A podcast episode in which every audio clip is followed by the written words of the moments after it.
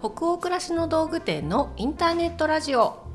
チャポンと行こう。6月6日日曜日の20時になりました。こんばんは。ナビゲーターの店長佐藤とアシスタントの吉部こと青木がお届けします。インターネットラジオチャポンと行こうでは、明日から平日が始まるなという気分を皆さんからのお便りをもとに女湯トークを繰り広げながらチャポンと緩めるラジオ番組です。各週日曜日に放送しています。さあ、6月です。早い。もう1年に多分チャポンと行こうの収録で 5,6 回はオープニングトークで何月です早いって言ってる気がする。これしか言ってない気がする逆にちょっとね、雑談の持ちネタが少なすぎますね。でもね、本当になんか早いすぎないかって思ってちゃうよね。そうそう、うん、ね、もう夏休みも目前の気分ですよ今。本当にね、夏休みか。何しようかな今年。何しようか、うん、なんか空いてる海とか山とかあったら、うん、行きたいよね、うん、足でも浸しに行きたいよね。わかります。だから疲れをこう足の裏からさ、ちょっと自然をお借りして流させてもらいたい。そうね、なんかそれができない時は、うん、床を水拭きして裸足で歩くとめちゃくちゃいいです。清流に足をつける効果と同じようなことあるの？なんか爽やかさが。そう、ちょっと想像力いるんですけど、うん、でもサラサラの床を足でギュッと掴むと、うん、は最高って思います。へえ、それはあれですか、モップとかじゃなくてもう雑巾がけ、M 級モップクロスっていうのがうちもあります。あります、うん、あれを使ってて、それでこう空拭きした後に水拭きをやってやると、うん、そうあれがね、うん、いいんですよね。そっか。2日に1遍くらいルンバがこう頑張ってくれるんだけど、うん、なんかザラついてないっていう時に、うん、M 級モップで水拭きすると、うん、はあ、森林みたいな感じで、森林。吉部さん割と想像力が長けてる方角にいらっしゃると思うんで私の想像力追いつくかな。追いつくと思いますよ。追いつくかな、うん、本当ですか。いいですね。じゃあ今夜はですね、いよいよ公開が再来週に迫りました。当店がオリジナルで制作した映画青化けのテーブルのスペシャル回をお届けしたいと思っております。なんとですね、今日番組の後半で青化けのテーブルの中で空尾役を演じてくださっています忍成修吾さんがゲストにお越しくださる予定でございまして、なんとね、すごいね。はい、映画の話だけじゃなくてですね、この番組ならではのちょっと熱い部分っていうか、忍成さんの人となりとかこれまでの人生のこととかもお話深掘って聞けたらなと思っていますので、ぜひ楽しみにしていただけたらなと思っております。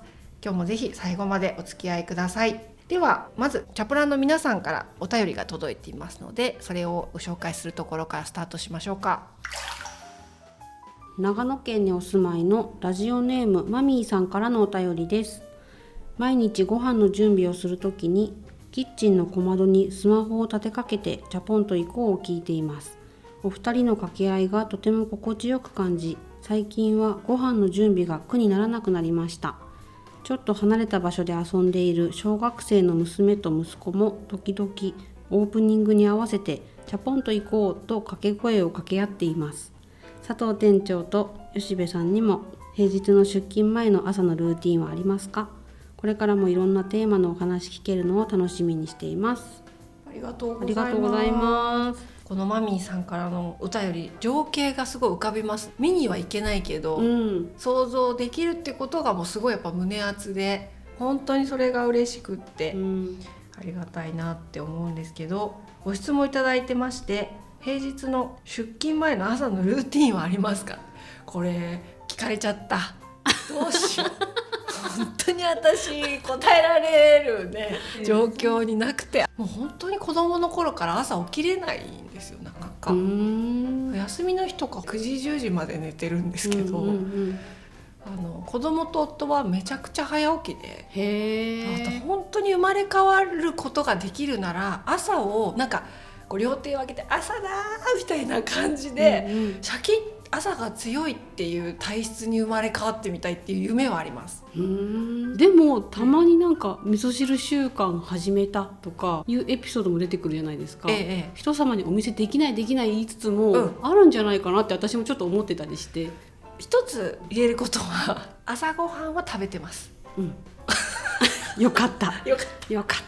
ていうかね、朝ごはん食べないともう全然スイッチ入んないっていうか、以前もお話ししたことあると思うんですけど、パンとねコーヒーをちょっと今やめてみてて、お味噌汁と冷凍してたご飯をチンして、うんうん、おにぎりをパパッと塩むすびを握ってっていうのは食べてるっていうことだけですね、ルーティーンっていうのは。それがもう本当に家族が先に起きて支度してて、で私1週間分まとめてとか、うん、夜のうちに息子の弁当の用意はまとめてしておくっていう、うんうん、なので朝お弁当を詰めるっていうのは夫のルーティーンなんですよ。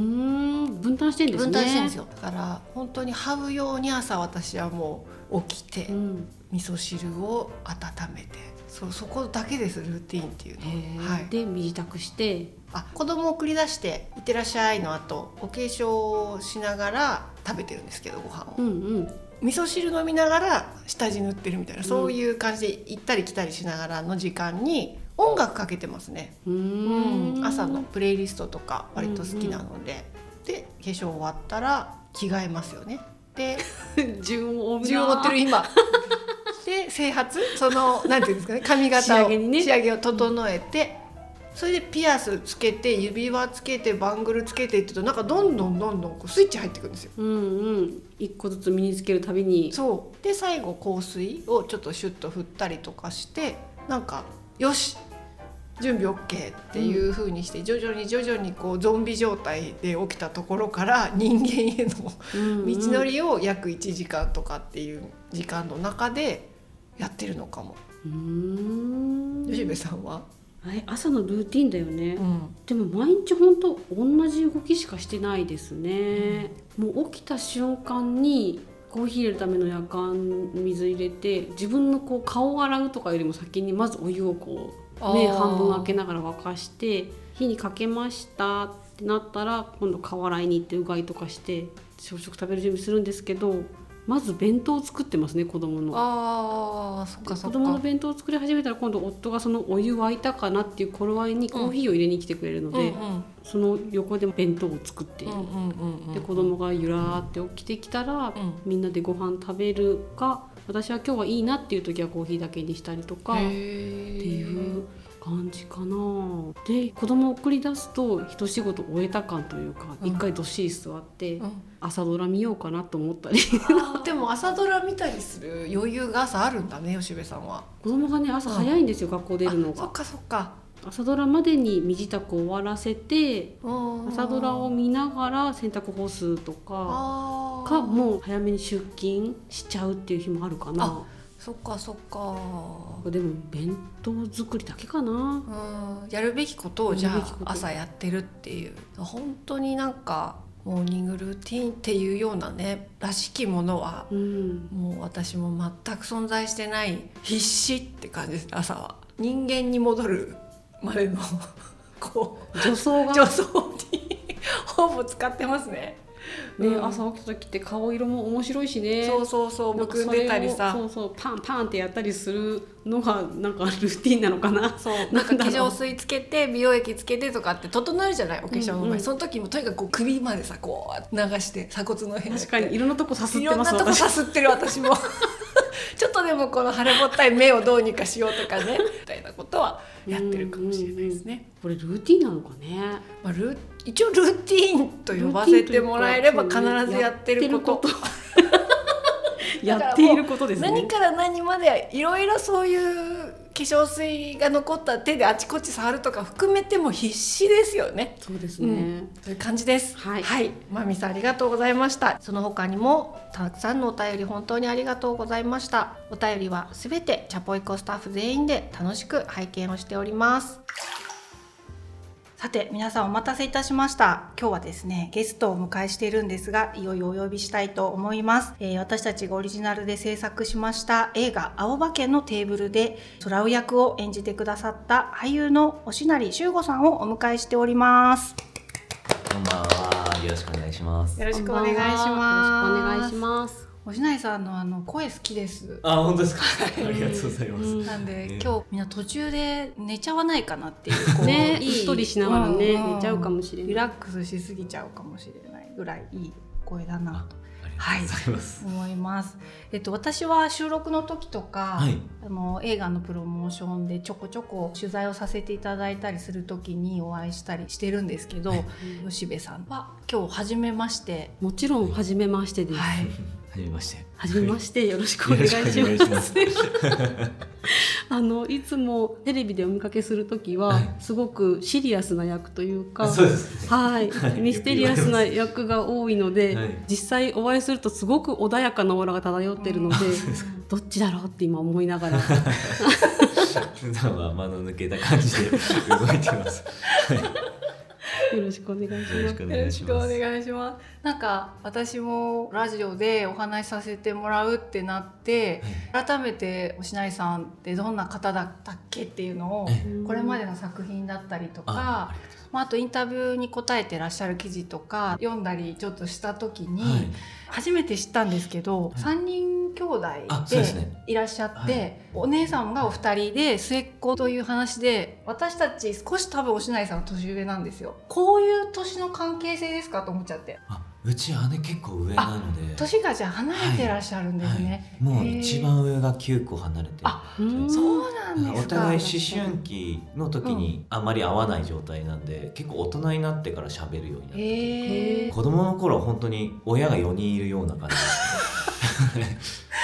叱られるばっかりなんでそっか、じゃあ大人になってからの方がまた新しい関係性みたいなのが。そうですね、兄弟っぽいというか、いろいろ話ができたりとか。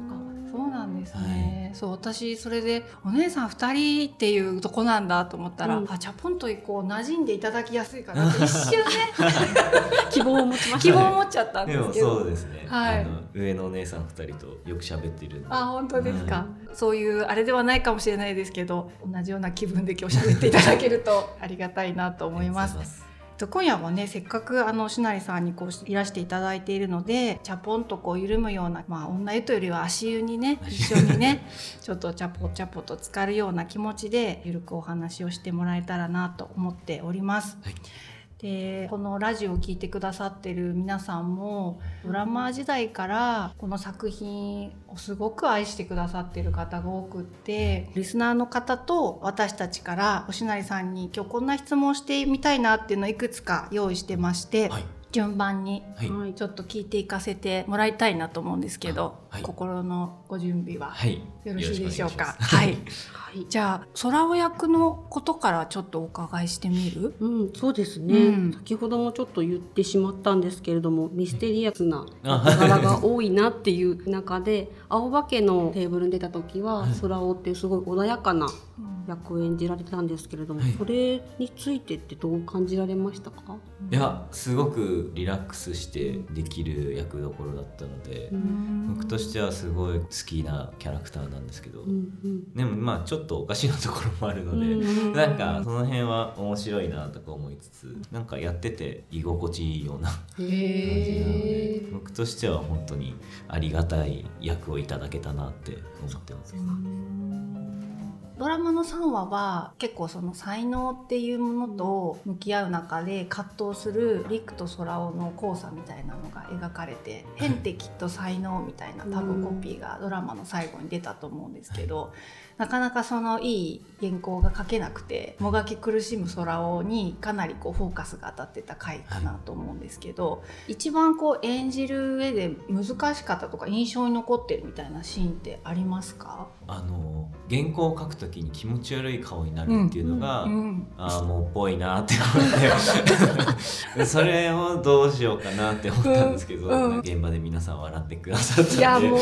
OK かなとか思いながら、あの日私もたまたま立ち会えてたんで、もうみんな笑いこらえるのを音出しちゃいけないじゃないですかです、苦しかった。なんか口開けて結構ベロとかも出しながら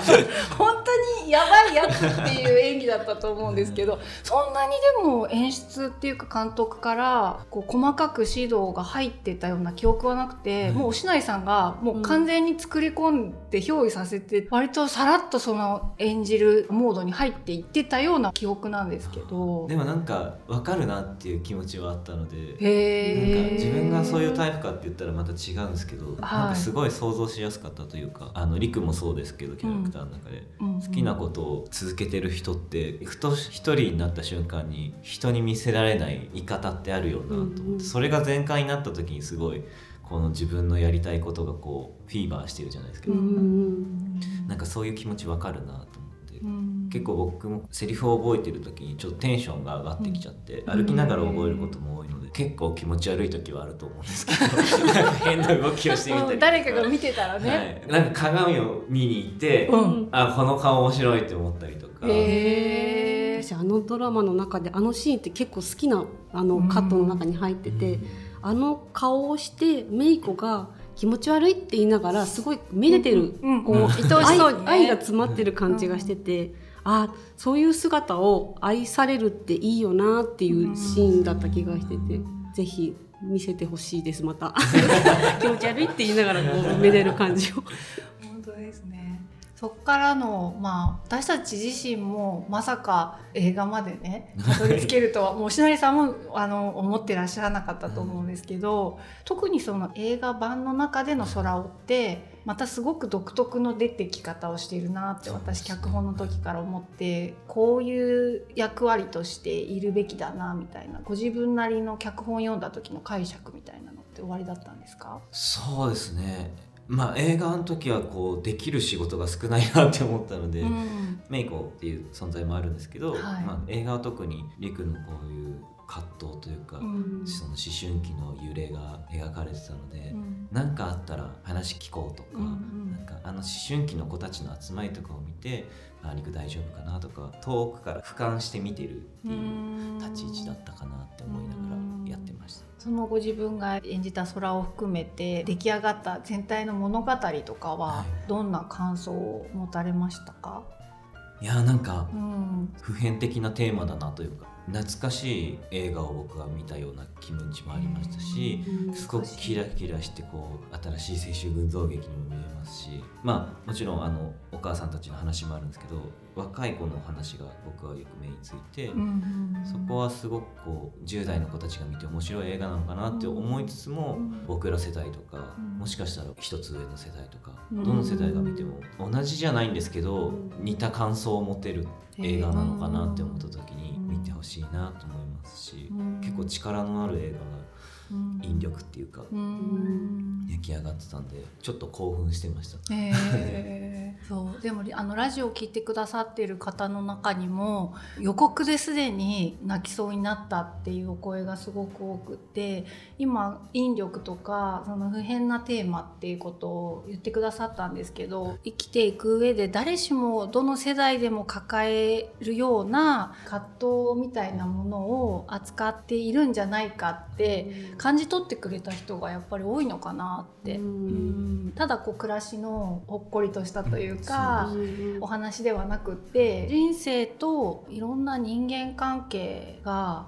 絶えそうで絶えないっていう話だなってすごく思ったので、くしくもコロナになるとは最初脚本会議始めた時は思わなかったんですけど、こんな時勢になったことでより結構出来上がりが胸に迫ってくるものがあるというか、なのでおしなりさんもそんな感想を抱いてくださったんだなと思って、ちょっと心がポッと温まるような気持ちだよね。でちょうどその、映画を一緒に作らせていただいたりとか、完成とかってなるその時間軸の間に40代になられたっていうことですよね。おしなりさんは40歳なんだと思っちゃった。なんか最近先輩方とかに仕事の前のメイク室とかで会うと、いくつになったとか、40になりました、おーって言われてやっぱり、若い頃からやってると言われるよなとか言われながらみたいな感じで、デビューが99年ぐらいですか。そうですね。じゃあ22年役者やってるっていうことで合ってますか。はい、そうです。自分も変わっていくし、演じる役もそれで変わっていくみたいなことだと思うので、そうですね、ずっと若くはいられないじゃないですか、はい、役者自身も、はい、その22年って、まあ、どんな時間だったんですかって聞くと、なんだその質問って感じですけどなんかこう総括するとやっぱりいい豊かな時間だったなとは思われるんです。まあ、自分の中では山あり谷ありんじゃないですけど、うん、いろんなことがあったりとか、もちろん入った時は右も左も分からず、結構現場に入る機会が運よく多かったので、うん、いろんな方たちにいろいろ教わったり、時にはこう立ち止まってしまったりとかもあったんですけど、でも最近になっていろんな他の職業の子たちと話聞いてると、大体みんな同じぐらい、仕事入ってから何年目ぐらいでこう立ち止まったりとか、続けるべきかとか悩むのが大体同じぐらいなんだなって思った時に、みんなそうなんだとか思いつつ、今はすごくこう開き直るのか覚悟ができたのか楽しみながら、それでもできないことがまだまだあるので勉強させていただきながらやってます。私も吉部さんも30代から40代を迎えるっていう時って、あ、自分もいよいよ40歳になるかみたいなのってしみじみするものがあったなって思い出すんですけど、なんかその40歳っていうものを迎えるにあたって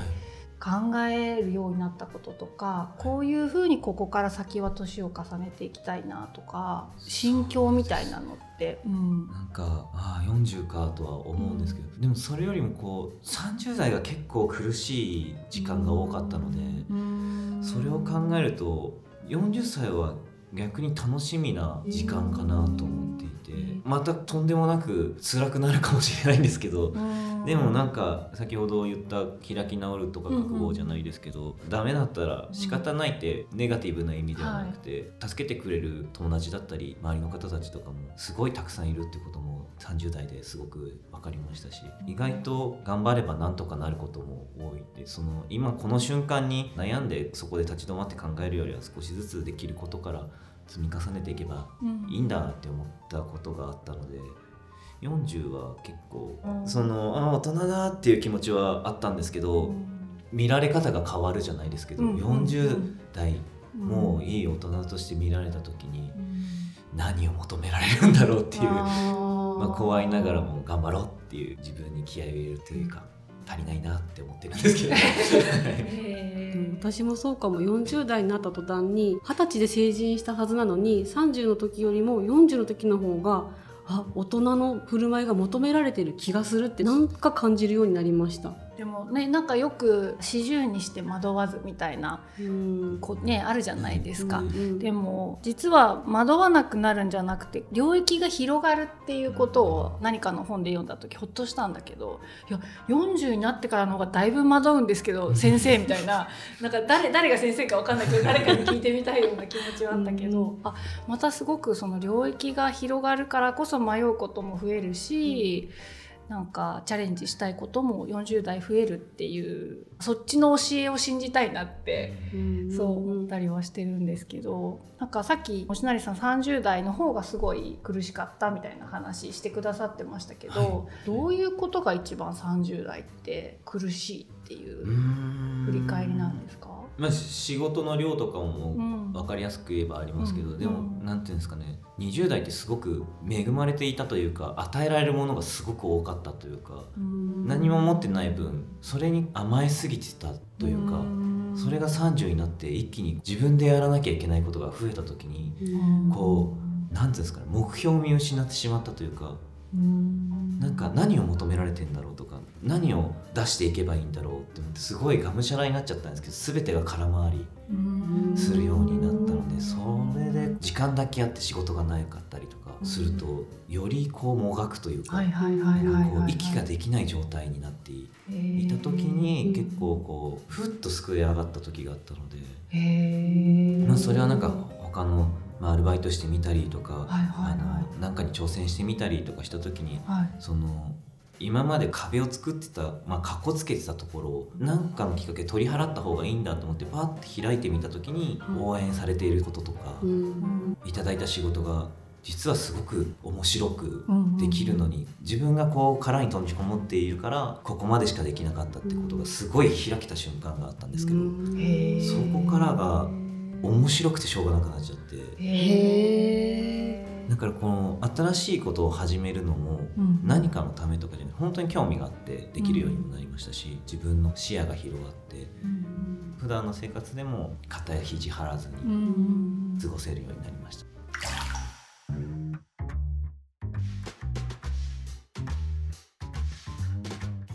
なんかその俳優っていうものに、はい、少しその迷いを抱かれたような時期にバイトですか、足場組の飛び職、そう飛び、はい、現場ですよね、で、はい、その仕事をしてたっていうのを読んで、はいはい、それって何歳ぐらいの時ですか？それも30代です、ね、あ、30代だったんですね、はいはい、だっておしなりさんを現場で雇った人がいるっていうことですよね。だからそうですね、いまだにだから大丈夫かとか、そうなん、いつでも来いよとか、どのぐらいの期間やったんですか？半年やってて、結構でも、はい、でその後もたまに入ったりとか、うん、でなんかそこにいた子で独立した子の、うん、なんかちょっと手伝いに来てくんないとか言われた時に手伝いに行ったりとかもしてましたけど。どうしてその仕事にしようってなったんですか？その方を紹介していただいたんですよ。それで食事の場で、はい、まあ、いろんな大勢のいろんな方がいたんですけど、はいはい、まあ、本当にとにかく引きこもってたというか、あんまり外に出ない子だったんで、いろんな人に会いに行こうっていう時期を作っていて、で少しずつこう年上の方たちともちゃんと喋れるようにとかなった時に、うん、今ちょっと苦しいんですよねみたいな話をしてたら、うん、じゃあ来いよっつって、うん、あ、いいんですかって言って、もう本当にすごい怪我をしないようにとか、すごいいろんなフォローもしてもらいつつも、だから本当に現場としては、うん、なんていうんですか、あんまり仕事がはかどらない時もあると思うんですけど、それでも皆さん温かく迎え入れてくれて、それは本当に未だに感謝してます。じゃあ結構出会ってきた人たちにまたすごくたくさん感謝を持っていらっしゃる感じですね、はい、お話聞いてると、うん、そうですね、返しきれるかわからない恩がありますね、たくさんいろんな方に。すごいいいお話で、私あと2時間ぐらいこの話だけできます、はい、もうお酒持ってきてっていう感じです今。足湯でお酒気持ちいいですよね。足湯でもお酒飲ましてほしいです今。ちょっと映画の方のテーマの話も少し引き続きお伺いしたいなと思っているんですけれども、今回青葉家のテーブルという映画のテーマが、若気の至りみたいなことが扱われていると思うんですよね。このラジオ聞いてくださってる方は、若気の至りの映画ですと言ってどんなんやねんって思うかもしれないんですけど、少し説明をすると、春子、まあ、今40代を過ごしている世代の主人公たちっていうのは、昔の20年ぐらい前の自分たちのことを振り返ったり物語の中でしていて、当時の若い自分たちが目指してたこととかやりたいこととかっていうのが、まあ、果たせてることもあれば果たせてないまま今に至ってるっていうようなこともあったり、逆に若い世代の子たちっていうのにもフォーカスが当たってるんですけど、彼らはまさに今やりたいことが何かわからないっていう真っ最中の葛藤世代っていう描かれ方をしてて、その2つの世代が結構こう交差しながら、まさに今至ってる最中の若者と過去至っていた大人たちで構成される、すごくハートフルなそれでも物語かなと思っているんですけれども、さっき、まあ、20代恵まれてた、与えられてたっていう話とか、30代はそこから少しまたハッと目が覚めて苦しかったっていう話とか聞かせてもらったんですけど、おしなりさんが一番自分の過去を振り返って、あの頃の俺は至ってたなみたいな時期って一番どのあたりだなとかってどのあたりなんですかね、もうありすぎてずっと背伸びして歩いてるような頃なんで、ツンツンしてたなって思うんで、ね、やっぱり10代後半から20代前半がちょっと長いですけどツンツンしてたなって思いますね、ツンツンしてたっていうのは どういう感じ、結構嫌な感じっていうことですか？そうです。なんでこの自分の価値観がそんなに全てだと思っているのかってぐらい頭が固かったというか、本当に頑固でしたね、まあ、頑固な性格はまだあるんですけど、自分が正しい感がすごい、でも自信がないみたいな、なんか表に出るのは怖いけど表に出るのが好きだったみたいな矛盾した性格だったんですね。だから楽しかったんですけど、うんうん、すごくこう閉鎖的な、うん、だから今そういうミステリアスとか言っていただけるんですけど、うんうん、若い頃はもしかしたらそれが影響してた可能性もなきにしもあらずかなとは思うんですけど、若い頃の振る舞い方がみたいな、なるほど、面白い、いつもね嘘だよねみたいな感じです。なんかその今大人になった自分からすると痛かったなっていうこともあるけど、やっぱりその時期はその時期で宝物だなっていうか、ああいう時期があっての今だなみたいなことも思われますか？もうちょっと至ってもよかったかなって思うんです。そうな、至り足りないんですね。勇気がなかったのか、まあでも方向が間違ってたら大怪我するので、はいはい、まあ、僕の過去でよかったかなと思いますけど、なんか映画の中でも、まあ、春子も昔至ってた過去があるっていうことだけど、まあ、その当時の自分に重ねて優子っていう今回栗林さんっていう女優さんが演じてくださってる夏休みに、まあ、2週間だけ春子の青葉家に来るっていう、まあ、女の子が出てくると思うんですけど、至ってるまさに最中の女の子に対して、まあ、過去の自分を重ねてある種の母性ではないけど、そこを超えてきた大人としてちょっと手を差し伸べるようなシーンもとても印象的に私も残っているんですけど、これから先のおしなりさんの40代とか、まあ、50代とかっていうその未来で、今度若い世代に対して自分が通ってきた道を使ってこういうことをしてあげたいなとか、そういう思いも案外出てきたりされてるんですか？どうですかね、うん、なんか今の若い子たちがまたどういう悩みを持つのかっていうのはもうわからない年にはなってしまいましたけど、うん、でも大人になってからこう大人って完璧じゃないんだっていうことをこう、改めて感じた時というか、自分が子供の頃はこんなに分かってなかったんだっていう、まあ、その自分に気づけたというか、まさに今回の「青木のテーブル」の映画とかでも、まあ、子供ではもちろんないですけど、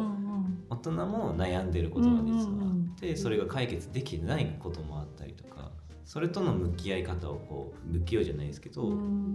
見せてあげられるのってすごいほっこりするじゃないですか。ああ、いい大人だなって、ね、かっこいい大人っていうよりね、はい、なんかいい大人だなっていう、思いましたね。いや、いいお話いっぱい聞けた、染み入りました私、なんか今日本当にこんなに深いところまでいろいろお話聞けると思わなかったのでいや、お話をしてくださると思ってたんですけど、はい、一応、まあ、同じ40代っていうことにさせてもらうと、年を取っていくっていうのはすごいいいことだなっていうか、やっぱ楽になるし、喋れるネタがこうやってね、突然ラジオでようこそって言ってマイクで付き合って話してもすごく共感することも多いし、年を重ねるっていいなっていうのが私の今日のなんか全体の感想がざっくりしてて申し訳ないんですけど、お話しされる表情とか本当にチャポラーの皆さんに今日動画でお見せしたかったぐらいすごく素敵な、なんて言うんでしょうね、穏やかな表情でお話ししてくださったのが焼き付きました。夢に出てくるかもしれない出てくるといいね、はいはい、じゃあ最後にですね、おしなりさんから改めてこの映画青葉家のテーブルについてラジオ聞いてるチャポラーの皆さんに向けてですね、一言メッセージをお願いしたいと思うんですけど、はい、よろしいでしょうか？はいはい、映画青葉家のテーブル、本当にキラキラして懐かしい思いだったり、若い子たちは勇気をもらったりとか、胸が高鳴るじゃないですけど、もう前向きしかない素敵な映画に仕上がりました。ドラマ版の雰囲気も残しつつ、またちょっと活発なリクも見れるので、ぜひぜひいろんな世代の方たちに見ていただきたい作品です。よろしくお願いします。ありがとうございます。ぜひね、皆さんも空尾もなかなかなキャラなんで、引き続き映画の中でも、はい、ぜひスクリーンでね、はいはい、じゃあ今日本当にいろんなお話たくさんしていただいて本当にありがとうございました。ありがとうございました。はい、本日のスペシャルゲスト、俳優のおしなりしゅうごさんでした。本日ありがとうございました。ありがとうございました。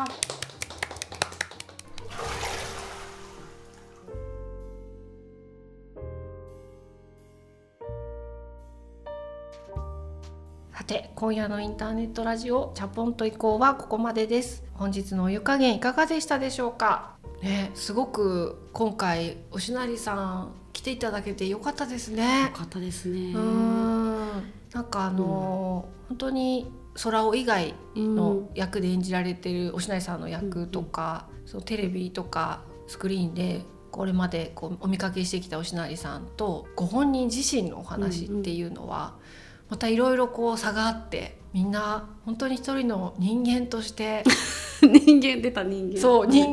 としてやっぱり生きてこられていて、いろんな葛藤とかが本当私たちと同様に全然違うジャンルではあってもあるんだなっていうことになんかすごく胸をねわしづかみにされちゃって、私は、うん、もっともっとお話聞きたかった気持ちでしたが、吉部さん、はい、お湯の温度をじゃあお願いいたします。今日はもう大沸騰です。54度。はい、ありがとうございます。ぜひチャポラーの皆さんも今日おしなりさんのお話を聞いて、あ、こんな感想を持ちましたとかありましたらどしどしお便りでお寄せいただければご本人にもシェアしたいなと思いますので、はい、ぜひたくさんのご感想をお待ちしております。今日も皆さんの気分が少しでも緩まると嬉しいです。番組は北欧暮らしの道具店のサイト上やアプリに加えまして YouTube、 それから Apple Podcast、 Spotify、 Google Podcast、 Amazon Music の合計7カ所のプラットフォームでこのラジオを配信しております。ぜひご自分のライフスタイルにフィットしたプラットフォームで聞いていただければなというふうに思っております。引き続きお便りも募集中です。感想、ご意見、ご質問などサイトやアプリでチャポエコ最新記事を検索していただき、ページ後半にあるバナーよりお送りください。 Spotify などの場合は説明欄のリンクからお便りフォームに飛ぶことができます。全国のチャポラーの皆さん、お便りお待ちしてます。次回の放送は6月20日日曜日の夜20時を予定しております。この6月20日というのがですね、青葉家のテーブルを無事に劇場公開できていれば6月18日金曜日劇場公開となりますので、公開直後のこのチャポンと以降で再びですねご出演くださっている俳優さん、スペシャルゲストとしてお招きしての収録を予定しております。ぜひこちらも楽しみにお待ちください。それでは明日からもチャポンと緩やかに、そして熱くいきましょう。ナビゲーターの店長佐藤とアシスタントの吉部こと青木がお届けしました。それではおやすみなさい。おやすみなさい。